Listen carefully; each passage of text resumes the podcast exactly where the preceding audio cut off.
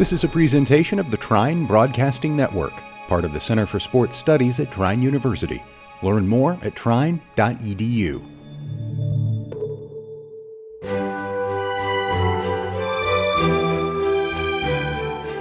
The Humanities Symposia is a lecture series sponsored by the Department of Humanities and Communication at Trine University.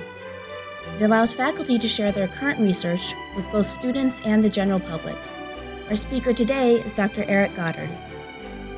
Eric Goddard graduated from the University of Wisconsin Madison with a PhD in medieval European history. He teaches courses at Trine in history and government. In the course of his research on the medieval University of Paris, he had the opportunity to conduct research both in France and at the Vatican Secret Archives in Rome. The experience of researching in the Vatican Secret Archives is the focus of his presentation today.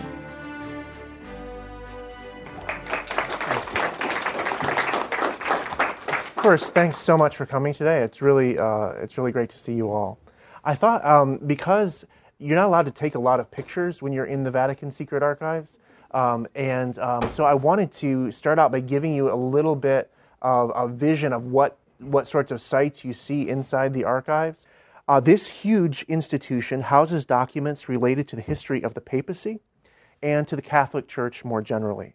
The archives are called secret uh, not because people don't know about them, but because they are the property of the papacy, and access to them requires special papal permission. My own research focuses on the history of the University of Paris, located nearly 1,000 miles away from the Vatican. However, during the 1300s and 1400s, the period which I study, many of the most important sources for studying the University of Paris actually come from the Vatican archives. My first effort to gain access to these archives was something of an adventure in itself. As a third year graduate student, I arrived at the train station in Rome, uh, where my doctoral advisor had agreed to meet me and help me gain access to the archives for the first time. It's kind of an intimidating process. It's nice to have someone with you uh, to help you out. Uh, we ended up facing several obstacles. Uh, the first was time. Uh, by the time I disembarked from the train, with 100 pounds of luggage, and I'm literally not kidding. I had 100 pounds of luggage. I've since learned my lesson travel light, definitely better. Uh, we had an hour to make it to my admission interview in the Vatican.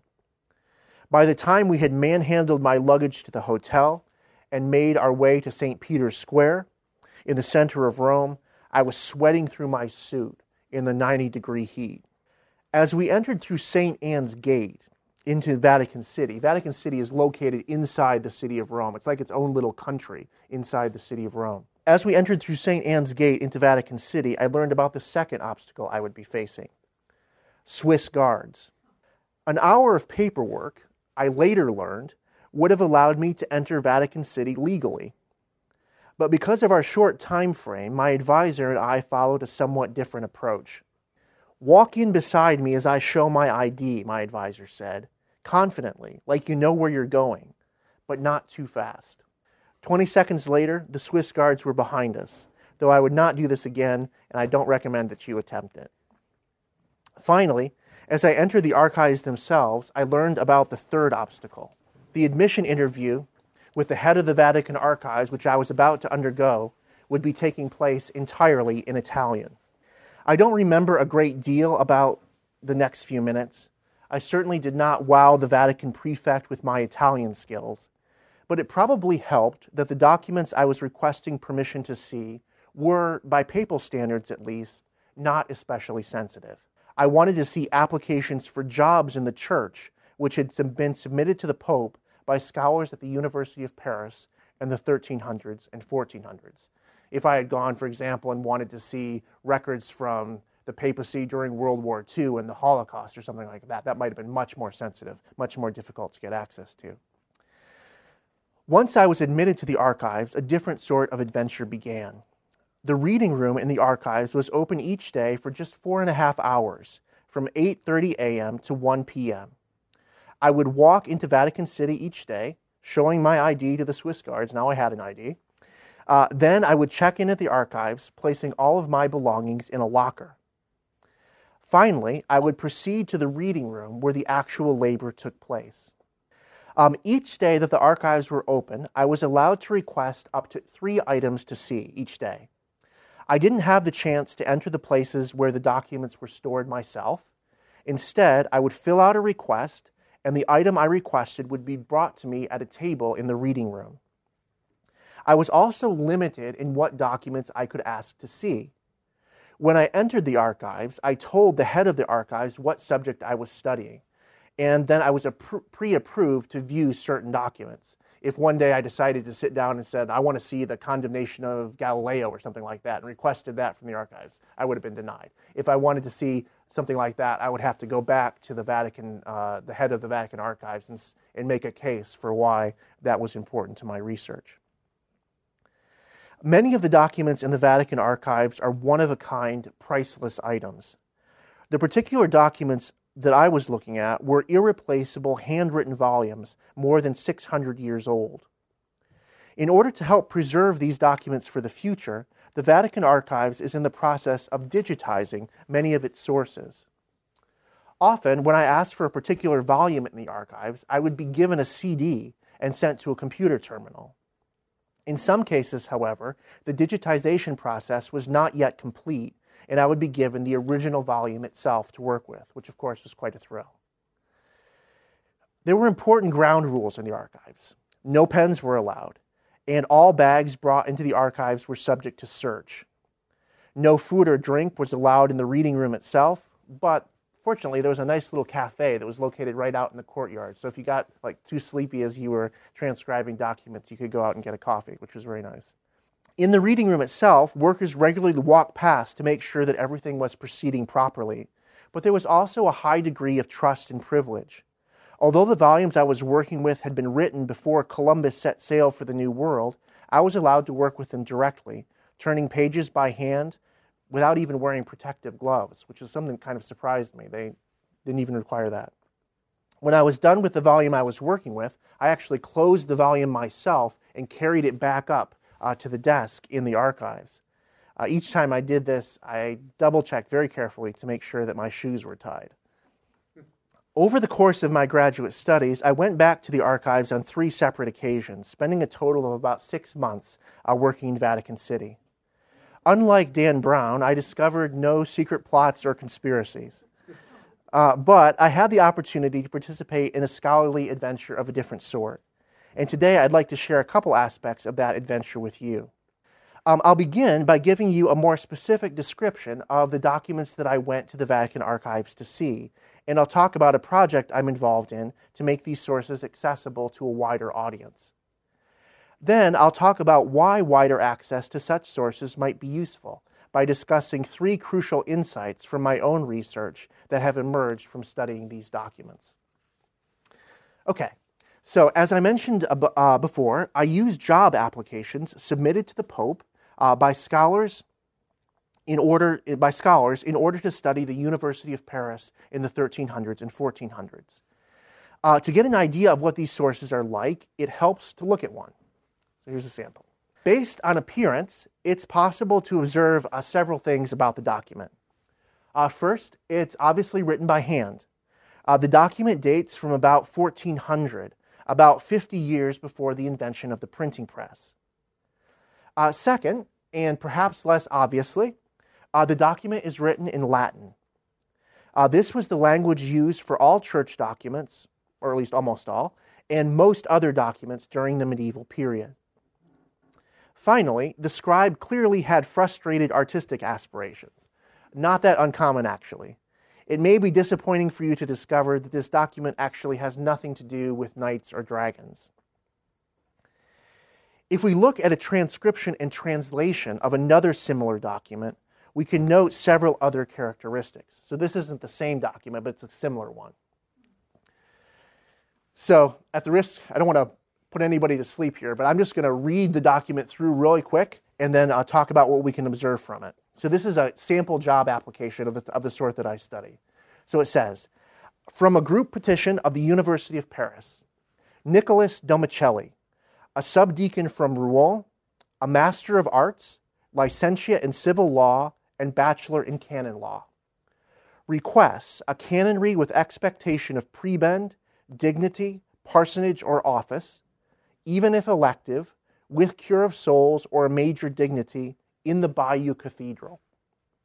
Notwithstanding that he already holds the parish church of Bermonville in the Diocese of Rouen, assessed for the tithe at 17.5 pounds of tour, and an untaxed perpetual chaplaincy at the altar of the Blessed Virgin in the Collegiate Church of St. Paul in Saint Denis in the Diocese of Paris, over which he is involved in litigation.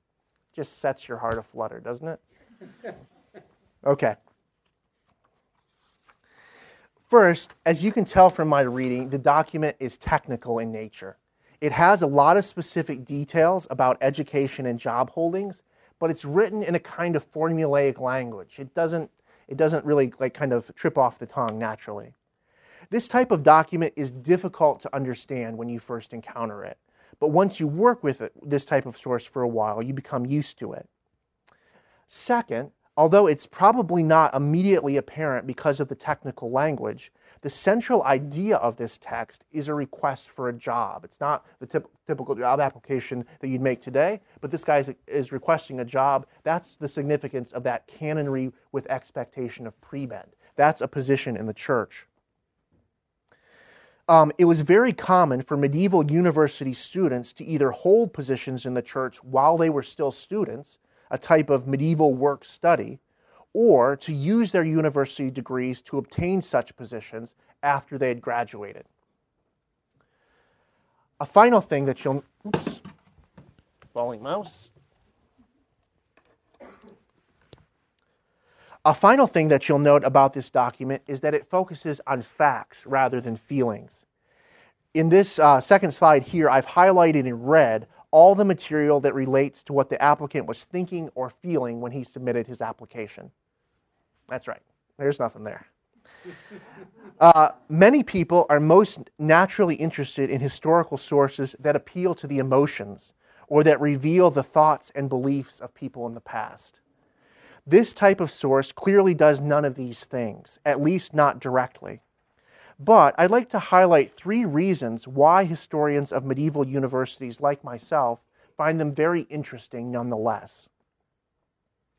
The first reason for interest is that although they are short, these sources actually contain a lot of specific information about the scholar submitting the application.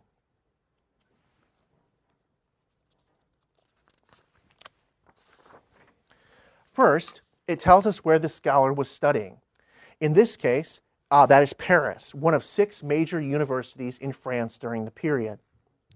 Second, it tells us what disciplines the scholar had studied and what degrees he had earned.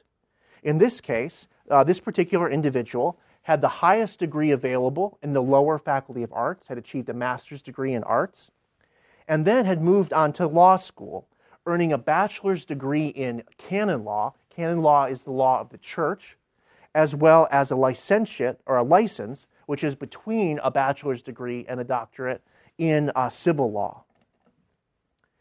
Sec, uh, um, second, or excuse me, uh, finally, we learn three additional pieces related to ge- uh, three additional pieces of information related to geography. We already know that he studied at Paris. We learn now that he was from the city of Rouen, we also learn what church positions he already held. A very small chapel uh, near Paris, that's the Chapel of Saint Denis, as well as a local church further to the north. We learn finally that he was seeking a position in a much bigger church to the west, a position that would bring him greater income. That's the church in Bayeux that he's seeking. All this information uh, comes from a, on a specific individual from this very brief source. A second reason that historians of medieval universities focus on this type of source is that for the vast majority of scholars at medieval universities, few other detailed sources of information exist. Although the first universities were founded in Europe around 1200, even lists of which students enrolled at universities were not kept until 1500 in general. These sources might not tell us all that we would like to know about medieval university students, but they are far better than nothing. When I think of historical sources about university students, I'm reminded uh, of the quote by Erasmus. Um, he said, uh, In the country of the blind, uh, the one eyed man is king. And I kind of think of these sources as being the one eyed man. They're not perfect, but they still tell us a lot more uh, than, uh, uh, than having nothing would. A third reason that these sources are of interest is that they survive in great numbers. Here I have to make a distinction. The original applications were written on slips of paper, like this one, and only a very few of these survive. However, when these requests were received and approved, they were copied into large registers in the papal archives. Here's a, a, photo of one leaf from one of these registers, which is in the process of restoration. While some of these volumes have been lost or damaged, here's an example of a damaged page from one of the volumes, hundreds of volumes still survive from the 1300s and 1400s and they contain tens of thousands of job applications from university scholars and other individuals.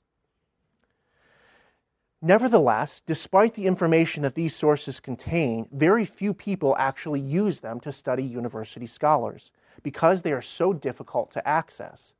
There are a few reasons for this. First, with some exceptions, these sources are not published anywhere. This means that if you want to get access to the information in these documents, you have to go and work with the original manuscripts in the Vatican or find some of the images of those manuscripts that are held on CDs at some other libraries. Second, these volumes don't have an effective table of contents. This means that if you're looking for a letter related to a specific individual, you have little choice but to search through dozens or even hundreds of volumes, page by page, until you find the one letter you're looking for. This kind of search requires a willingness to invest time and a level of perseverance that few people possess. It's a bit like Horton uh, searching flower after flower for the one blossom on which the Who's lived, or like searching for a needle in a massive, massive haystack. Finally, as mentioned before, these letters are written in a kind of formulaic Latin that can be difficult to read and understand if you're not used to it, not least because it's written by hand and sometimes the handwriting can be difficult. I remember the first time I worked with these documents, laboring hours just to read a few words. But now, after years of practice, the process comes much more easily. These obstacles are formidable, but the information these sources contain would be of great use to scholars studying medieval universities if they had a way to access them more conveniently. Providing such access for documents related to the University of Paris in particular is the driving goal of a publishing project on which I serve as co editor with my former dissertation advisor. The goal of this project is to publish and edit all the job applications in the Vatican archives from scholars at the University of Paris between 1316 and 1394. Our basic approach in this project aims to address each of the issues of access that I identified above.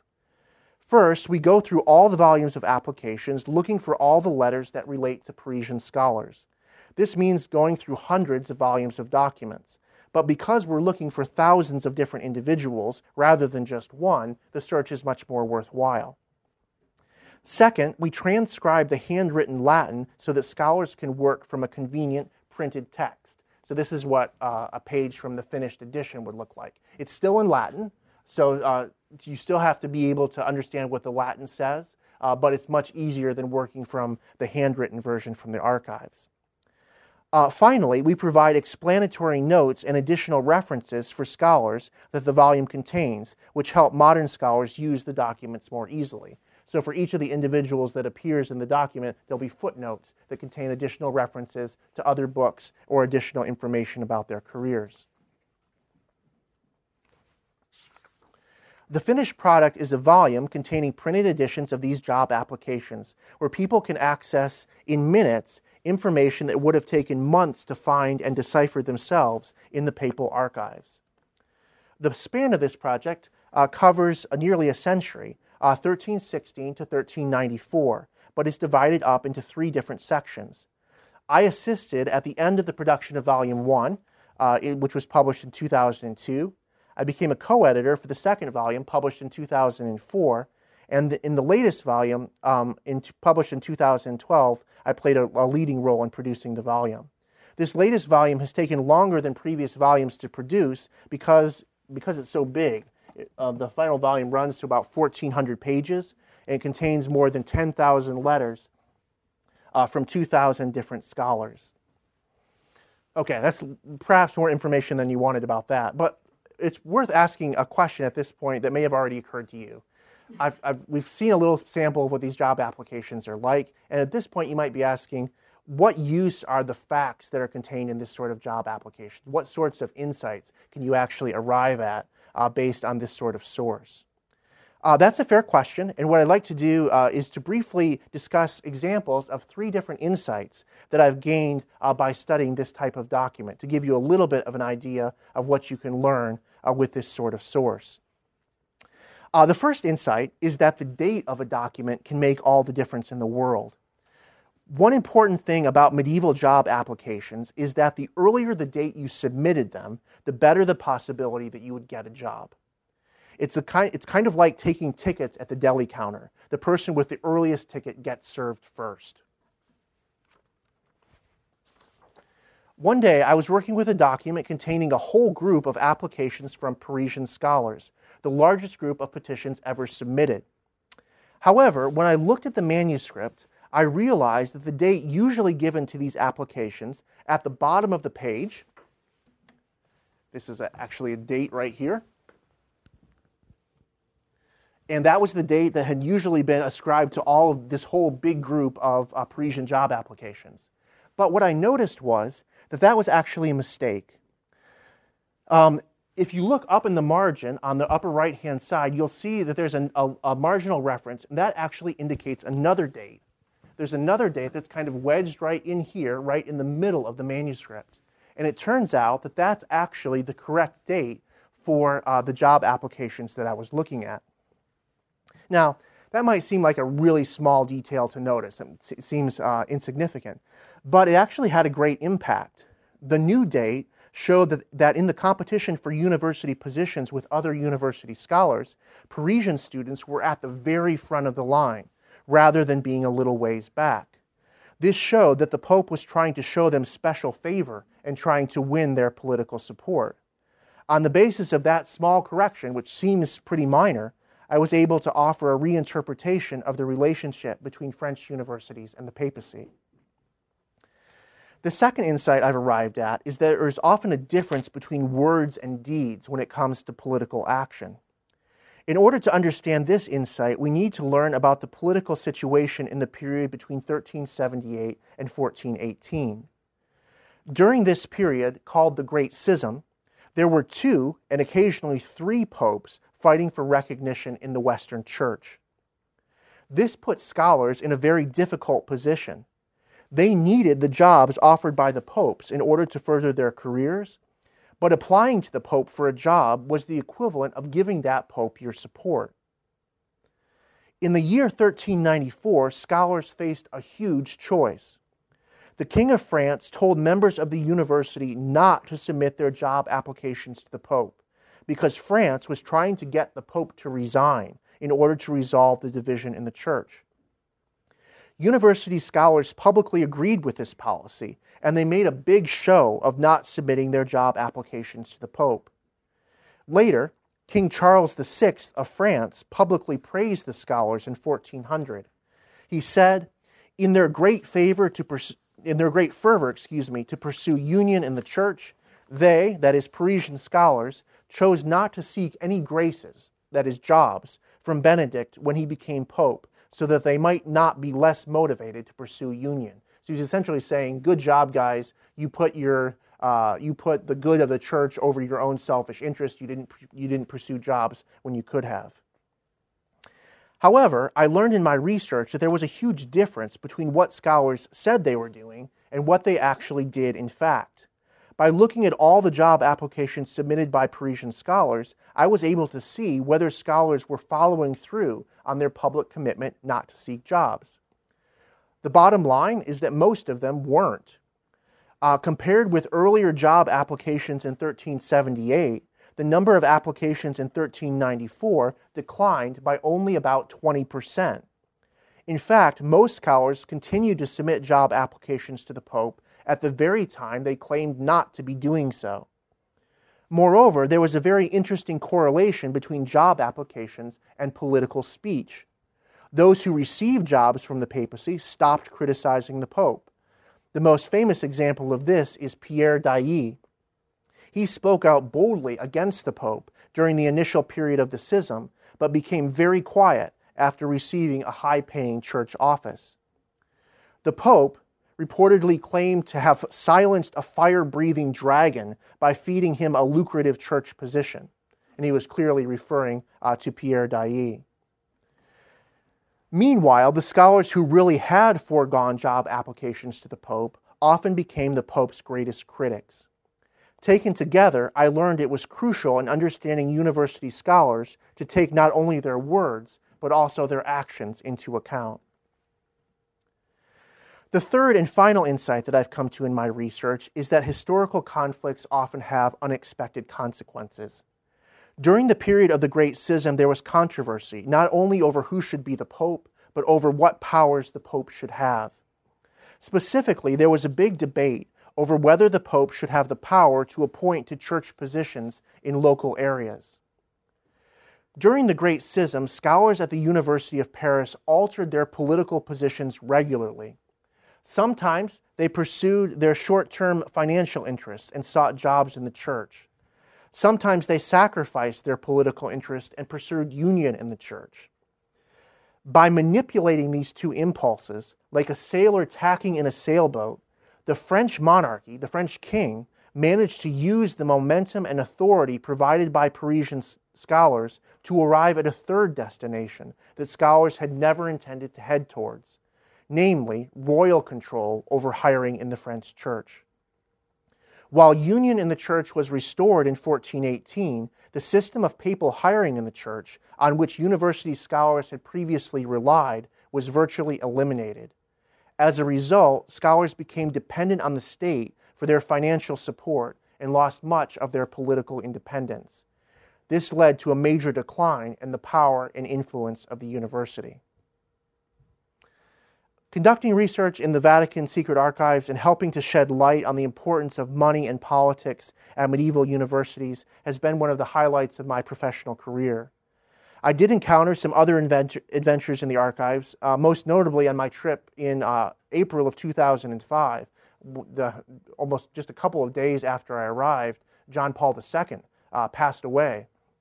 And basically, everything in the city of Rome and the Vatican uh, came to a standstill for about uh, 10 days and the whole place was mobbed by pilgrims and well wishers and television cameras. It was like the center of world attention uh, for that period of time. So it was kind of kind of a wild time to be there.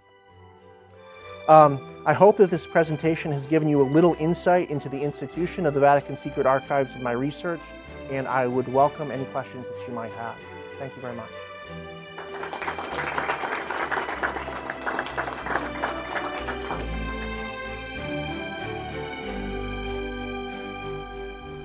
Thanks for listening to this presentation of the Trine Broadcasting Network, part of the Center for Sports Studies at Trine University. Learn more at trine.edu.